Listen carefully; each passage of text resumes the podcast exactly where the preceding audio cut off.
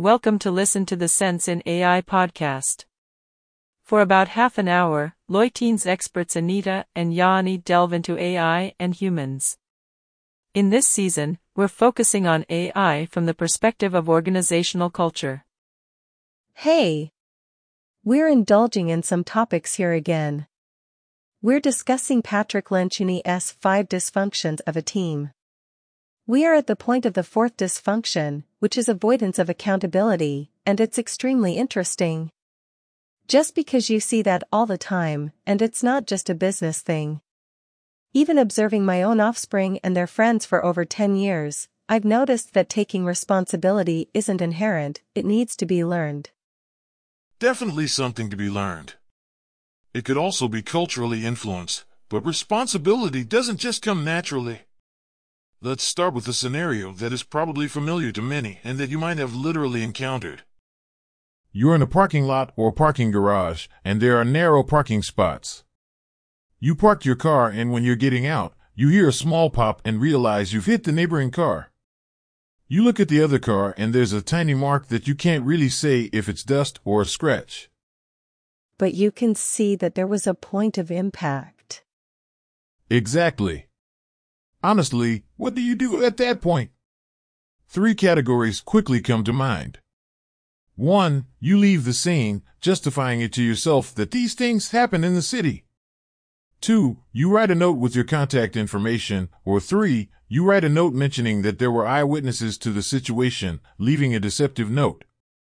If we think a bit further and you decide to wipe it off and conclude that it's just dust. Saved. You're not responsible. What if there's a dent you didn't see?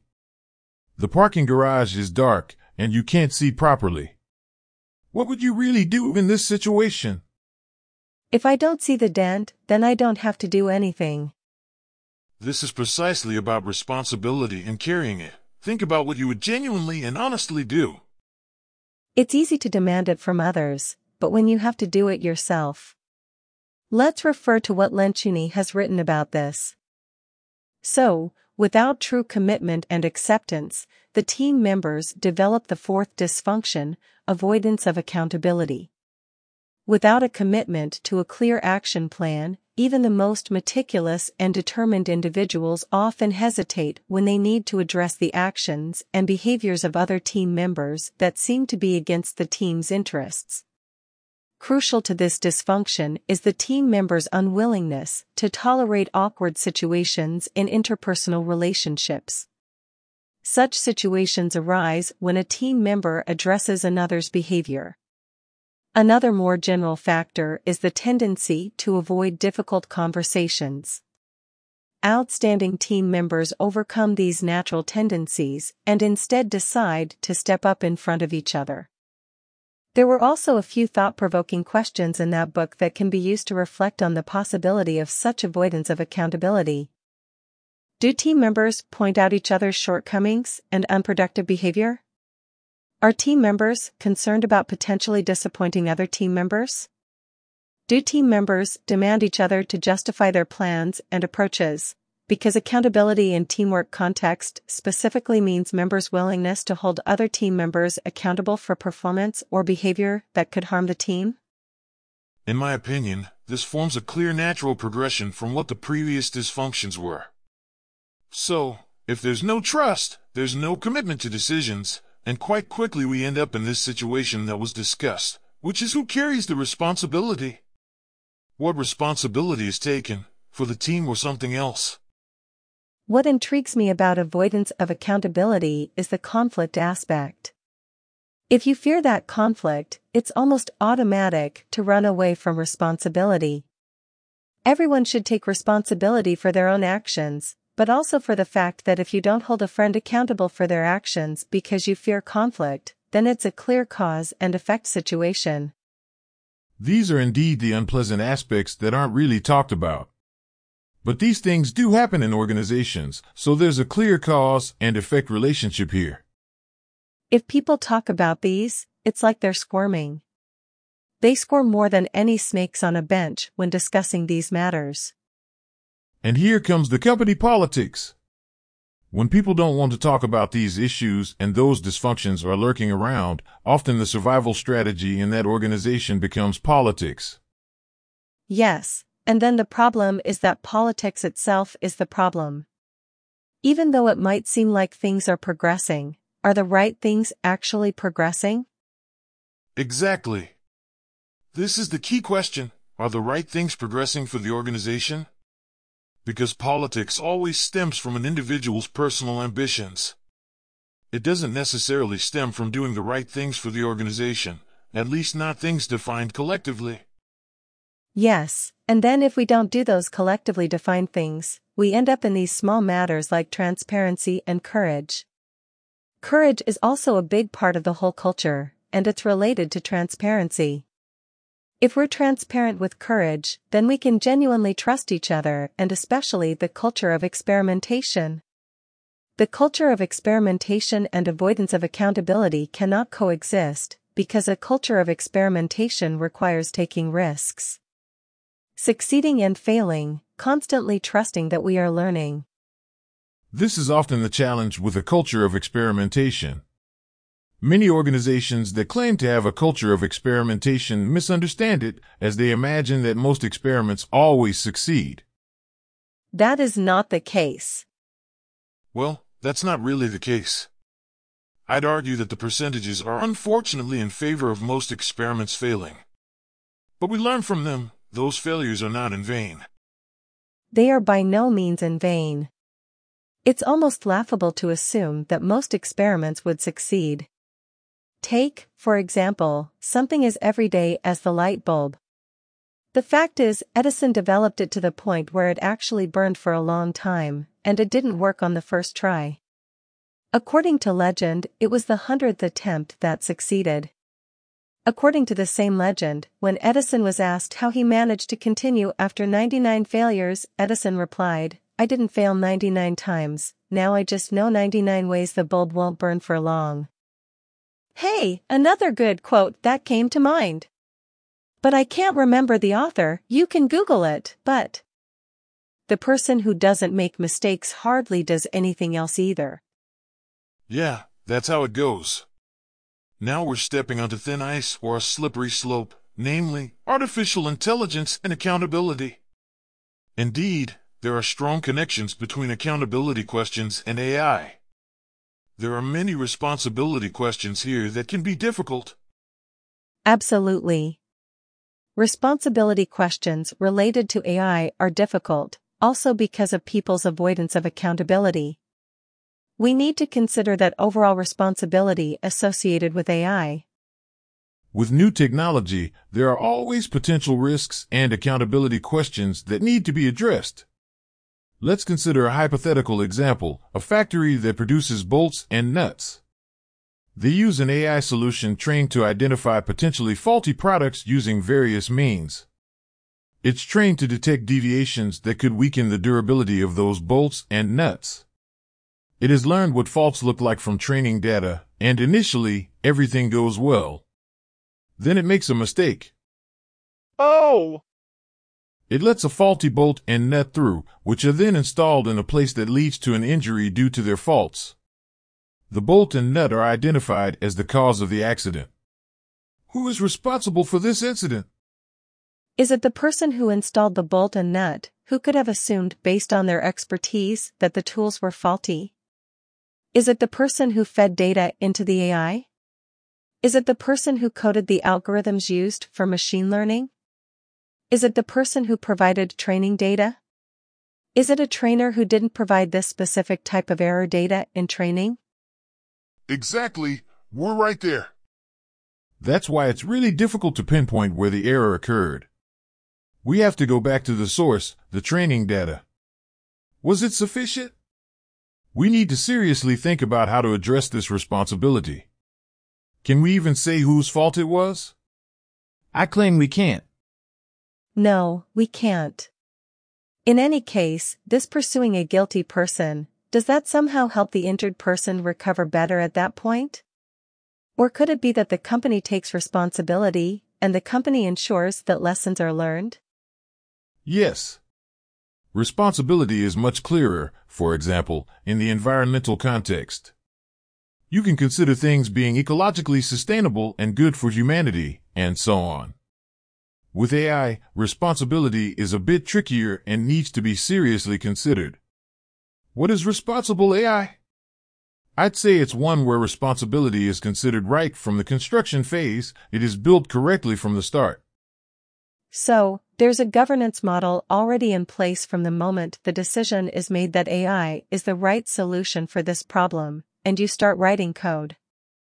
Of course, one needs to be a good employee now and toot one's employer's horn a bit, but Loihde is genuinely one of the leading players, not only in Finland but in Europe as well, when it comes to responsible and secure AI, especially this governance model aspect.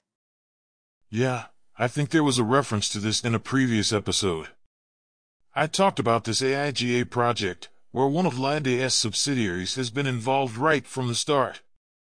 It's a big project aimed at figuring out how responsible AI can be implemented. I like metaphors, so you could think of it as a layer cake. There's a base, data, and some code on top of it. There's infrastructure, whether it's in the cloud or not, it's still there. You have processes, teaching, these different layers. And as frosting, you have the company's goals, responsibility, and ethics. So, it's a massive layer cake that you need to cut through to truly achieve responsible AI. All these aspects need to be considered when building AI. Indeed, there might be a certain consequence to this. Could AI become the new scapegoat?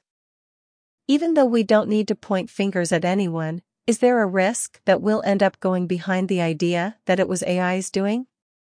The AI did it, so I don't bear any responsibility. One unfortunate example from across the ocean is that of a lawyer who used ChatGPT a couple of weeks ago to write a letter to the court and then forwarded the letter directly. ChatGPT had hallucinated and invented all six different events mentioned in the letter as grounds. So, there's a mess going on. This is a good example of trying to outsource responsibility to AI, which shouldn't be done. Responsibility must always lie with humans. For instance, when I conduct trainings, currently working on a couple, I use AI to my advantage. I have a gut feeling that I'm on the right track with some matter, but I can't find evidence for my claims through traditional search methods. In such situations, I start chatting with ChatGPT, asking if it knows about certain profiles. It comes back with a nicely formatted four field response with sources. Now it gets interesting. It listed a book as a source, which exists and can be found using traditional search methods. I asked ChatGPT for clarification and told it not to lie. I asked if that book is in its training data. And here's its response. I apologize for any confusion. As an AI language model, my responses are generated based on mixture of licensed data, data created by human trainers, and publicly available data. I have not been trained directly on specific book. Yeah, now we're at a point where she inferred. By the way, I just used the term she for AI. I need to reflect on that a bit personally. Anyway, the AI had to infer from other contexts that there must be such a four-field response in that book. It probably referred to it somewhere else or something similar. Now we're at a crossroads here. Do you trust what ChatGPT says? Or as a responsible person, do you try to get your hands on that book? First and foremost, I would try to get my hands on the book. It's not available at the library, so I'll have to order it. But it won't arrive in time for the first training. So, what to do? If I base my training on the data produced by ChatGPT, would it make everything else invalid or questionable as well? In any case, I have to make a choice now on how I want to proceed. And now we're stepping into the territory of ethics and morals, and surely there are better podcasts to delve deeper into these areas. After all, we are in a place that distinguishes traditional IT solutions from AI solutions. With traditional solutions, we can reverse engineer or model things back. We can actually see where an error occurred. But with AI, especially with machine learning involved, there's no way to model it back. Yes, that's why AI shouldn't be the avoidance machine for responsibility. We just can't create AI and outsource responsibility to it. Once again, maybe I'm the negative Nelly, but if the culture practices responsibility avoidance, then AI won't change that. It will only accentuate it. Let's take another purely fictional example, not based on any real life situation. Imagine an insurance company that uses AI to assist in making insurance decisions. They outsource small value claims decisions to AI. Initially, it seems to work fine, staying within tolerance and making decisions correctly based on the input. But then it makes a small error. It makes a calculation mistake that benefits the company by 10 euros. Doesn't sound bad, 10 euros is quite small. But when it happens a thousand times, suddenly the AI has generated incorrect money for the company. And what if the amount is a hundred euros? Repainting a car door dented and scratched in a parking lot can cost several thousand euros, and a hundred euros doesn't seem like much in that context. And if it does that a thousand times, it's already a hundred thousand euros. What happens when this is detected? The bias isn't significant, but it's there. That's when the organization's responsibility comes into play. There's probably always a hurry in such situations, but it's morally easy to assume that something like this will surely be corrected. With Finnish morals. Exactly. But what happens in reality? Will everything really be stopped for a small discrepancy? We're truly dealing with organizational culture here. It's a far fetched to assume that a company culture allows raising such discrepancies. When an individual notices, for example, two of these cases, the culture dictates how you act. Do you immediately raise the alarm, or do you investigate a bit more? Do you let it be? It's not just the individual's morality, it's the company culture that dictates actions. I think it's also crucial to consider how long it can continue after the bias has been detected. Do we immediately halt everything once a small error signal appears and start investigating? Or do we dismiss the urgency and wait until we have a hundred such instances? It's about how work is guided. There's probably still some human handling behind it, so how is the error observation received? Yup. Surprisingly, now that we've chosen organizational culture as the topic, we're finding these similarities. But this is genuinely the point we want to bring up, these issues arise with AI. Responsibility avoidance is also a complex matter. If there's the wrong kind of culture, simply admitting your own mistake out loud can be a truly distressing situation. Absolutely. AI won't fix a broken culture. If that culture avoids dealing with difficult issues, no AI will help. Those issues are much deeper and surface at moments like these. One observation, though, with previous dysfunctions, we've been able to theorize various AI assisted solutions. But somehow, now it feels like we're so deep in the core of human behavior with this responsibility avoidance that I can't think of a direct way AI could help to avoid that responsibility. Yeah, I don't believe we'll come up with that solution either. Fortunately, we don't have to solve the entire world's problems, we'll leave some for others. But it's true that now we're facing and touching the essence of humanity. In a way, I'm actually glad we don't come up with everything. We humans can't just be replaced that easily. Cultural understanding strongly reflects on responsibility, not only in the corporate world but in various aspects of life. I'm a fan of Finland, and I somehow feel that the moral understanding in Finnish society is quite high. The happiest country in the world and all that. Could that be one of our competitive advantages? Finland, the laboratory where the happiest nation in the world codes the most ethical AI. The world's best AI, responsibly. Let's see what we come up with next time when we discuss our final dysfunction, ignoring results. How is it even possible to ignore results? There's also plenty to contemplate there. Until then. Thanks and goodbye. Bye bye.